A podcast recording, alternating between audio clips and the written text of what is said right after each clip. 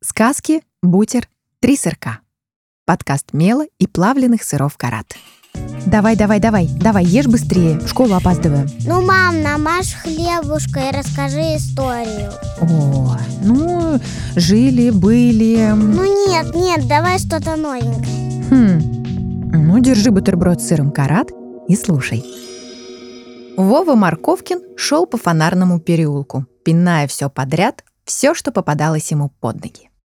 Он был в дурном настроении из-за того, что день заканчивался, а он до сих пор ни с кем не поругался, не пнул кота, не отобрал обед у младшего брата, не устроил беспорядок в комнате, не потерял учебник, не обозвал Таню Лопатину тупой лопатой. Словом, ничего он не сделал для того, чтобы сказать «день прошел не зря». Ну вот разве что контрольную по математике завалил. Но это не особо считается, это не трудно. Тут и стараться не надо. Оно как-то всегда само собой получается. Завалить контрольную. Поэтому он ступал по земле, как грустный великан. Тяжело, с трудом передвигая ноги. Точно каждая из них весила не меньше тонны. И все же по пути он пнул жестяную банку. Она попала прямо под колесо проезжавшей машины. Водитель вынырнул из окна и закричал. «Тебе что, делать нечего? Не видишь, машины ездят?» Вова улыбнулся про себя, и тогда воодушевленный еще сильнее пнул на этот раз камень. Тот откатился и ударился о каблук какой-то пожилой дамы. Она обернулась и громко возмутилась. «Бандит, а не ребенок! Никакого воспитания!» «Неплохо», — подумал Вова Марковкин. «Может, этот день еще получится спасти?» Потом Вова услышал в открытом окне на первом этаже какой-то хруст. Посмотрел. А этот толстый домашний кот жевал сухой корм, причмокивал и подрагивал усами. «Ах ты, жирный комок шерсти!» С досадой подумал Вова. Ему тоже хотелось есть. Он зашел в арку, нашел горку кирпичей, перенес их к кошачьему окну. Вот, готово. Теперь он мог встать на них и спокойно дотянуться до кота. А тот все хрустел и хрустел, как будто ничего не замечая, как будто вместо живота у него был огромный мешок. Вова дотянулся до миски с кошачьим кормом, схватил ее и выбросил то, что там оставалось, на тротуар. «Эй, ты что тут творишь?» Подошел к Вове какой-то господин в берете. «Да ничего», — сообразил Вова.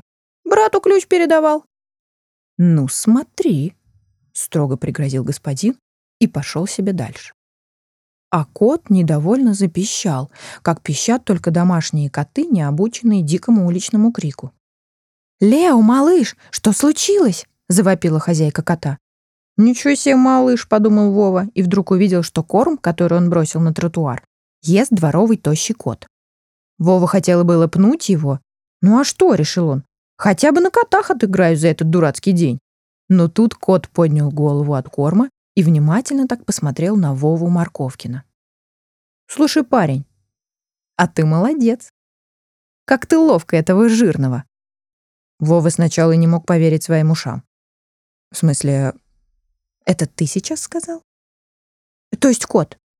«А что я, по-твоему, пес? Или не дай кота бог человек?» «То есть ты кот, и ты разговариваешь? Вот только давай не будем сейчас весь вечер удивляться, как будто нам ну совсем нечем заняться. Ого! А чем займемся тогда? Для начала я доем. Это ты очень хорошо придумал, поделиться едой с бездомным котом. Кот принялся хрустеть, но совсем иначе, чем домашний. Как-то быстро, как будто в любую секунду готов был броситься на защиту своего корма. «Слишком нежная еда», — сказал он, дохрустев последними шариками. От них пахло мясом и сытостью. Я, конечно, привык к чему-то попроще. Мыши, кости, объедки, даже, даже на хлеб иногда засматриваюсь в самые голодные времена. Вова не понимал, что происходит, но ему становилось все интереснее и интереснее. «Вообще-то у меня нет настроения», я не собирался делать ничего хорошего этим вечером. И вообще никогда не собирался. Я просто забрал еду у жирного кота и бросил ее на улицу. А потом еще и тебя хотел пнуть. Кот почесал за ухом и отряхнулся. Проклятые блохи. «Ну и что? Все еще хочешь пнуть меня?» Вова задумался. «Нет, не хочу». «Вот и хорошо тогда. Идем покажу тебе кое-что». Родители все время говорили Вове, что с незнакомыми людьми никуда нельзя ходить. Но они ничего не говорили про незнакомых котов. И Вова отправился следом за своим новым приятелем. Мам, намажь еще. Еще? Добавлю дружбу от карат. А вы знали, что это самый известный плавленый сыр? Он сделан из цельных сырных головок и свежих сливок. Поэтому он такой нежный и тает во рту. Сыр карат такой вкусный, что вам захочется устроить завтрак в любое время. Так, держи бутерброд. На чем я там остановилась? Они пролезли в калитку и обошли дом с той стороны двора, которая всегда была закрыта, чтобы посторонние глаза не смотрели, чтобы посторонние лапы или ноги не ступали туда. Там, в темном дворе, стоял крохотный домик с одним окном.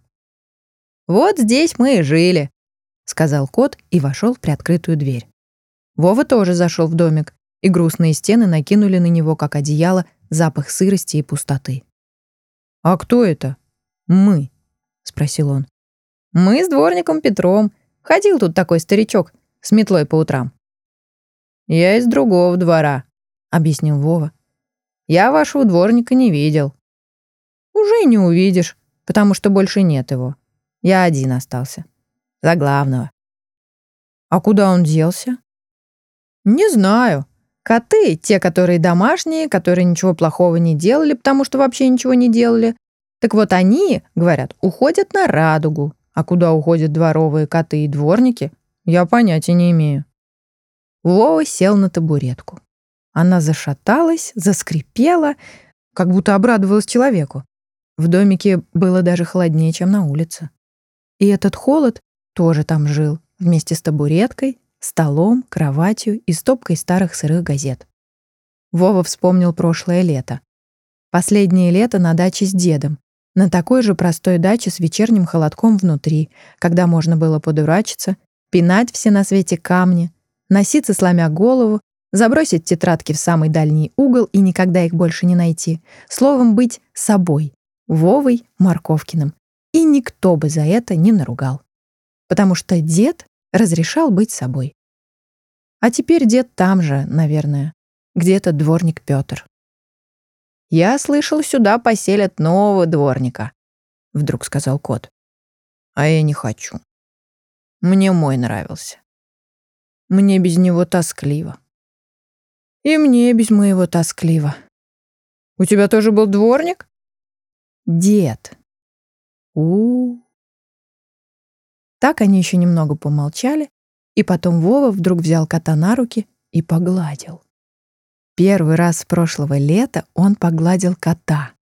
Первый раз он почувствовал внутри какое-то тепло. Оно потекло по его телу от пяток до самой макушки, и ему захотелось обнять не только этого кота, но и этот домик, этот двор, эту улицу, весь этот большой город. Слушай, блохастый, пойдем ко мне жить. Станешь моим котом, и будет у нас настоящая дружба. Дружба? А что? Так и назову тебя. Кот Дружба. Хм, ну так меня еще никто не называл. Даже Петр. И они вместе вернулись домой. Мел и бренд плавленых сыров «Карат» благодарит автора оригинальной истории Анжелу Китаеву и писательницу Анастасию Строкину, которая создала по мотивам этой истории настоящую сказку.